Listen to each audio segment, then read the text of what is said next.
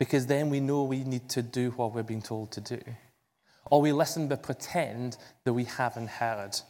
I wonder if you have been in that situation recently, or if you can think back to when you were younger and your parents were telling you to get off your computer or whatever people did in those days when you were younger. you know, it's dinner time, come down and stop playing your game. If you've heard that, then you've got an obligation to do something about it. But if you pretend you haven't heard, then you can keep on playing your game. You can keep on doing what you want to do. Sometimes it's easier to switch off from what we're being told to do. But there really is no point in listening unless it's going to follow through into action. The application is inherent in the listening. And that's exactly what that word Shema means. Every time we, we read the word hear or listen in the Bible, it doesn't just mean take in what's being said, it means do something about it. And if we are Christians and we want to grow in Christ, then doing what God's word says is not optional. It can't just be a mental exercise. Yeah, yeah, I've listened, I've understood, this makes sense. I can stand and, and explain what it means. For the people in the, in the time when um, the Shema was kind of being, being taught and being said, actually they didn't, they didn't have this whole culture of kind of mental exercises being what they did. It was all about the practical. It was all about the doing. We need to trust that what God tells us is the best thing for us, is the right thing to be doing. And with that quiz, if you didn't read it carefully, then, then you missed the main point. You might have managed to do something, but actually you didn't necessarily complete it successfully. Not everybody, anyway. And I wonder how often do we actually pay attention to what we're doing? God also demonstrates this idea of Shema to us in the way that He listens to us and He hears us. In many of the Psalms, David cries out to God and says, Oh Lord, hear my cry. It doesn't, it's not just saying to God, listen to me. God is listening to us, God is hearing us. David is saying, God, hear what I'm saying and act. Do something about the situation that we're in. Again, for the Israelites, when they were in slavery in Egypt, God says, I have heard my people's cries. It's not just sitting there listening to it. God heard and knew what to do and did. He acted. And I think the challenge for us with this verse, as we explore it over these next few weeks, is something we've maybe heard before. Love the Lord your God with all your heart, all your soul, all your mind, all your strength. We might think that we know what it means. We might think that we're doing it. But are we?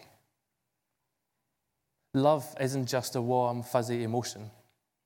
Love is action. Love is, is taking what God says to us, what God teaches us, and doing something about it. And we're going to be exploring that over these next few weeks. One thing that we'll be doing as well as part of these services is, is not just hearing what somebody is saying, but actually discussing it together. Because that's part of us taking what we're hearing and saying, how do we turn this into action? So we've got a few discussion questions.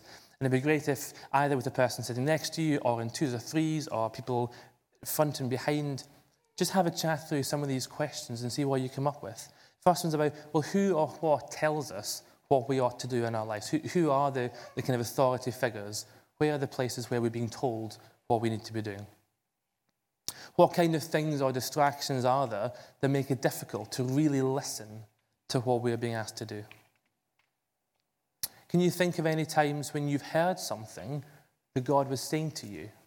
And, and did you obey or did you not? How did you respond when you heard that clear instruction from God?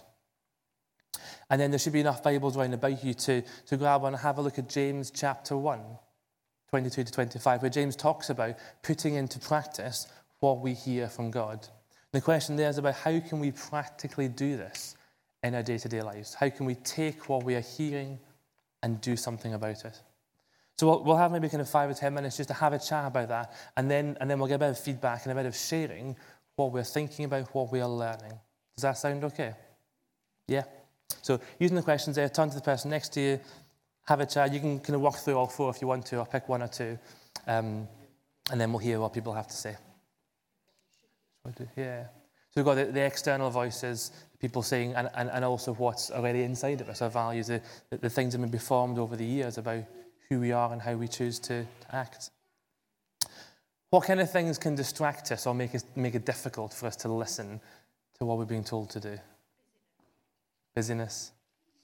Yeah. Politicians. yeah. Fear, noise, social media, children. There are lots of different voices already from what we've, that first list we came up with. There's lots of different places we've been told what we should do, what we should wear, what we should eat, how we should look, who we should follow, who we should obey. Does anybody have any time, anything you want to share about a time that God has been speaking to you and how you responded to that? Did anybody have a story about that?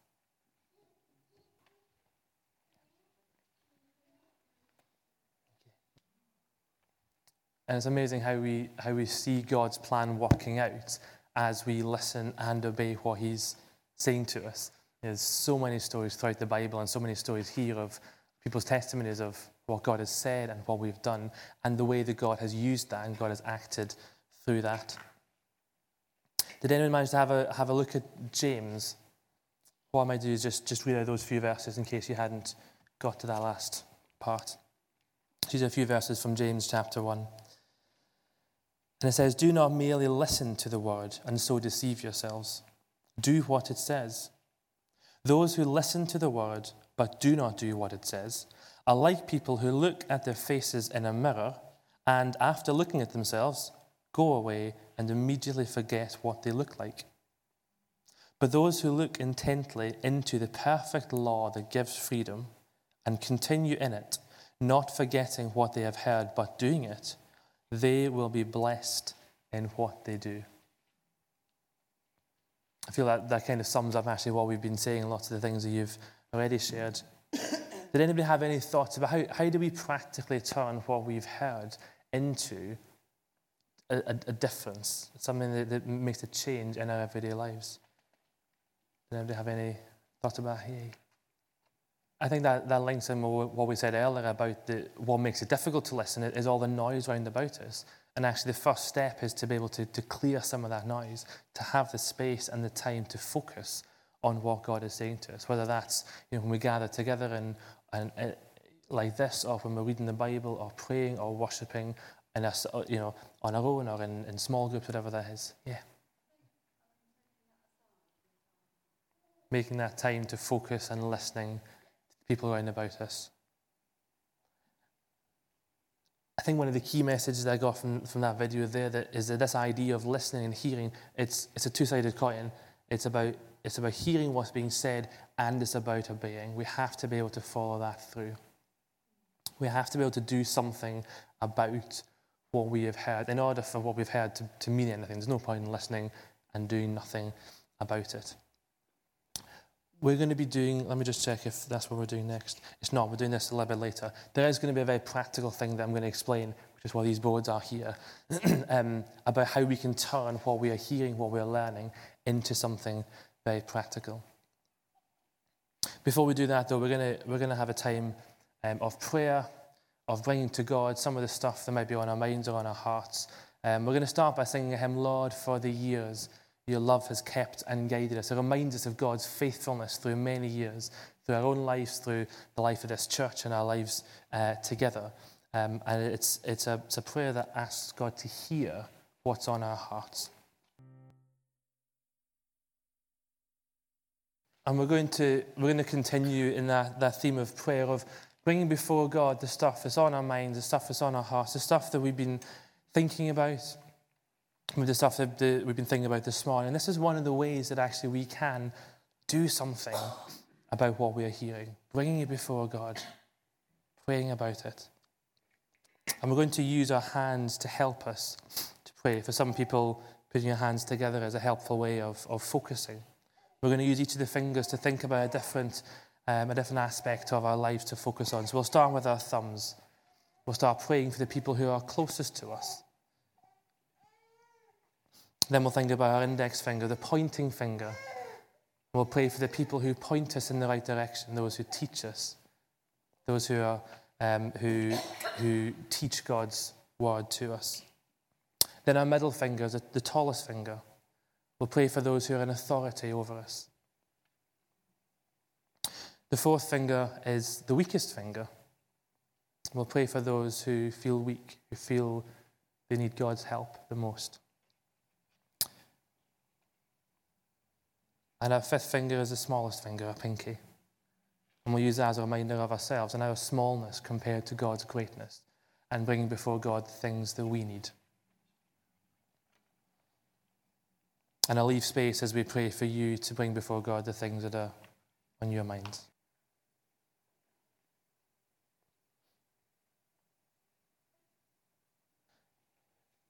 So, coming back to that idea of um, how do we take what we're hearing and do something about it? How do we turn our listening and our hearing into action? And there's a couple of things I want to, to mention. One is just to, to remind those of you who maybe haven't found it that um, on the church website we have um, Listen Again. So our services and, and the preaching that happens here on a Sunday morning is recorded and is uploaded onto the website. So that actually during the week you can come back to it, that you can listen again to what has um, has been said. And I would encourage you to do that. Maybe by Tuesday or Wednesday, the busyness of life in your week has kind of taken over. Come back to what we've been thinking about and talking about and, uh, and share that with people around about you. Discuss it, challenge each other. We're going to have a very specific uh, kind of challenge for each person over these next few weeks, and that's what these boards are here for. I'm just going to explain how this works, and I'll give you an opportunity to, um, to do it. We're going to use a resource called Shuffle Cards. This is something we've used in the youth group over the past couple of years, I think now. Shuffle Cards are designed for, for us to take what we're thinking about and learning and actually um, do something practical during the week that helps to link our faith into our everyday life. Each of these cards here and on this side is a unique card that gives you something that you can do during the week. So, for example, um, one of them here says, draw a response to a Bible passage. There's one that says, um, be radically generous today. Or encourage somebody who has inspired you. They're all very practical ways of kind of working your faith. Um, it tells you what the kind of challenge is. There's also a Bible verse and a, a prayer associated with it. And what we'd like to do is to give you all the opportunity to take one of these cards home with you, to try and do it during this week and then next week to come back. And next week there'll be a bundle of post it notes. And you'll have the opportunity to write down, if you want to, um, what you did and actually what the response was, how, how you found that. And then the space here that will stick the post it notes up next to each one. And then next week, you can take a new card and you can do that during that week and um, bring it back the following week. And then the following week, do the same. And then the following week again. Does that kind of make sense? Yeah? Um, so we've got a few baskets here that have a whole load of cards. We've got about four, I think, of each different card. So you can either look through, if you'd like to, in the next few minutes, come up and have a look at the list on here. If there's one that you think, I'd really like to give this a go, then you can try and find that one. Or you can do as it says in the tin, you can shuffle them and just pick one out. And that is then the challenge for you for this week. Um, Feel free to take one, even if you know you'll not be here next week or the week after. We've got plenty, and it's something that you can do. So I'll pass a few, I'll pass a basket around. If you'd like to come up and have a look at what's up the front here, then feel, feel free to do that just now. Do you want to take one and pass it around? And there's another one here. If you're able to bring these, these cards back next week, that means that we'll have enough to use over the next few weeks. Yeah, and, you, and if, even if you're not going to be here till the end of the month, feel free to still take it and do it. If, if you want to take more than one, because you want one for each week and you'll not be here next week, then also feel free to do that. And the hope, this, the, the hope is this will help us to connect our faith with our everyday life in very practical ways. There's a whole variety of different kinds of challenges and activities. Some are um, kind of creative, some involve going for a walk. Um, this one here says, Pray for the people you like the least. Post a Bible verse in a public place. Sit in silence for three, six, and then nine minutes. You might have noticed as well on, on the back of the card, there's also an extreme challenge. So if you find what's in the front too easy, there's a kind of advanced version. Okay, so hopefully, hopefully we've passed most of them rounds. I'll leave the baskets up at the front um, at the end of the service. So if you would like to come and just find a particular one or read through these and swap them, or, or like I say, take a couple if you want an extra challenge, then feel free to do that. We're going to, we're going to finish off this part of our service together before we have tea and coffee and more chance to chat and look at the cards. Um, our final song is To God Be the Glory, and it brings us back to um, being reminded of God's glory and of God's power. Our last song reminds us of God's power and His glory in the middle of whatever it is that we are experiencing, whether there's good stuff or bad stuff happening. We turn back to God, we turn back to praising Him and to saying, God, you are good. You are good.